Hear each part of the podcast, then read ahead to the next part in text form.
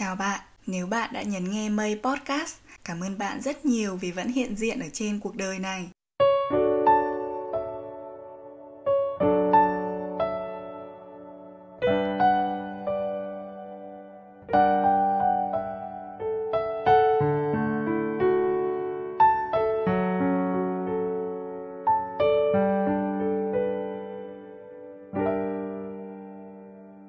Chào các bạn, vậy là hôm nay cũng là tập 10 sau khi series sau 11 giờ đêm lên sóng rồi. Series này đã khiến cuộc sống của mình thay đổi rất nhiều và nó giúp mình hoàn thiện, trưởng thành hơn qua từng tập. Bạn thích tập nào nhất trong series này? Mình muốn nói rằng đây là tập cuối cùng để kết thúc series này. Nhưng mà đừng buồn, đây không phải là tập cuối của Mây Podcast. Mình đã nói là mình sẽ còn ra đến tập 99 cơ mà. Tập cuối khép lại series sau 11 giờ đêm, mình muốn làm một chủ đề nó lạ một chút trong cuộc sống hiện đại bây giờ. Mình muốn đây là một chủ đề nó vừa mơ mộng, vừa bay bổng và hơi khó hiểu một chút, đó chính là viết thư gửi Bác Hồ. Nghe có vẻ khá khó hiểu nhỉ? Có lẽ đây là chủ đề mà mình thích nhất và mình cảm thấy rất hài hước.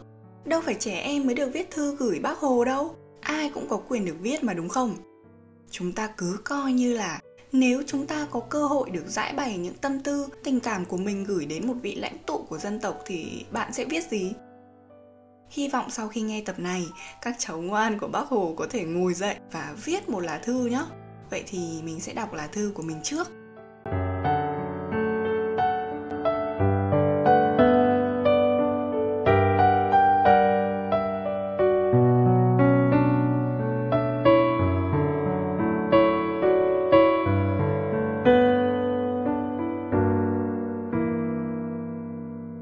Gửi bác thân yêu của cháu.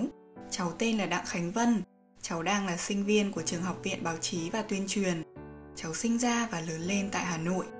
Thưa bác, cháu cảm thấy cuộc đời thật không may mắn vì không được tận mắt nhìn thấy bác ngoài đời thật. Nhưng những tấm ảnh treo khắp mọi nơi ở trường, trong lớp học, treo ở nhà ông bà ngoại cháu giúp cháu nhớ và có hình dung rất rõ về gương mặt của bác.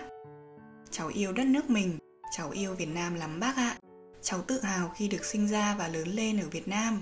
Quả thật, chẳng nơi đâu mà con người yêu thương và giúp đỡ lẫn nhau nhiều bằng nước Việt ta. Cháu may mắn được sinh ra trong thời bình và cháu hiểu. Để có được cuộc sống theo như các cụ hay nói là bọn trẻ bây giờ sống sướng lắm, không khổ như bọn tao hồi xưa đâu. Chỉ rất nhiều người đã phải hy sinh để đổi lấy độc lập tự do cho dân tộc. Cháu vô cùng biết ơn điều đó.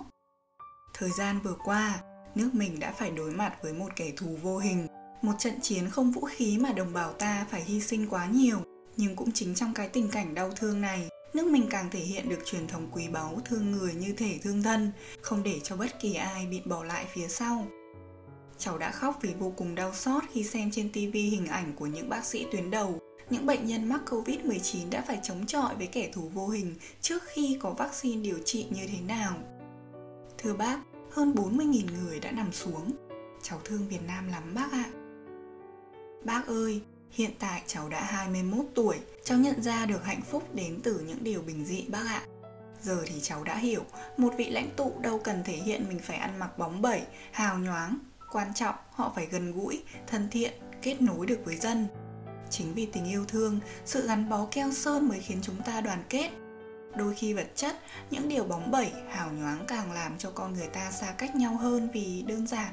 Những điều đó khiến người không có điều kiện, những người lao động chân tay vất vả có một rào cản vô hình rằng họ không thuộc về thế giới đó.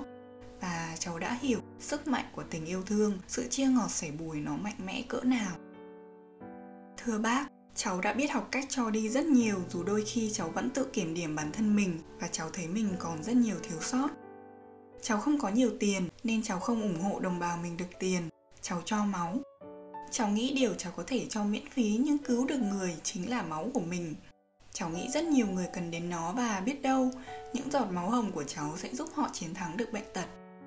Cháu học được cách cho đi mà không hy vọng sẽ nhận lại bất cứ thứ gì và cháu hạnh phúc khi được cho đi. Thật tuyệt vời vì được cho đi thưa bác. Cháu yêu cuộc đời này vô cùng bởi những điều bình dị cũng làm cháu hạnh phúc.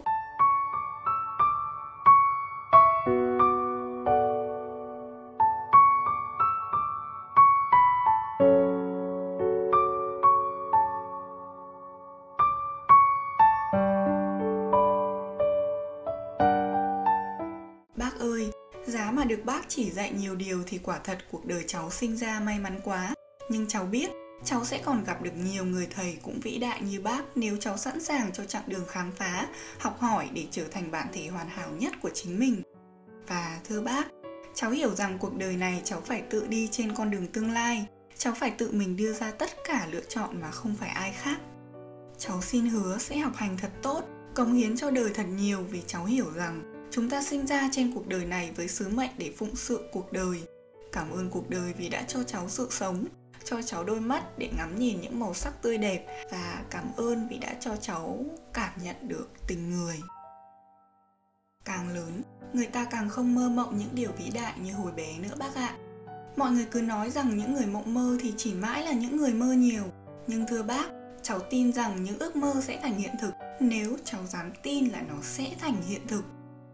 Hôm nay, cháu gửi thư tới bác hy vọng rằng bác có thể cảm nhận được tình cảm của cháu dành cho bác cũng như dành cho nước mình và đồng bào ta. Cháu yêu thương bác rất nhiều. Hà Nội trong một ngày đầy tự hào, cháu thân yêu của bác.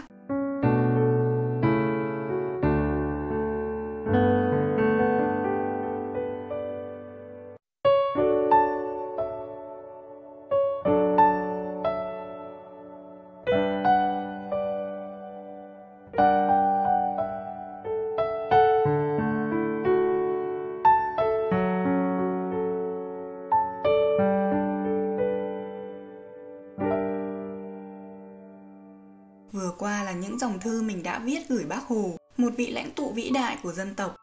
Mình nghĩ cuộc sống sẽ thú vị và ý nghĩa hơn nếu thỉnh thoảng chúng ta để đầu óc bay bổng và thỏa sức sáng tạo hơn một chút đấy. Mình thích nghĩ đến những chuyện không ai ngờ tới và có khi còn hơi điên rồ, trẻ con một chút nhưng mà mình thích thế.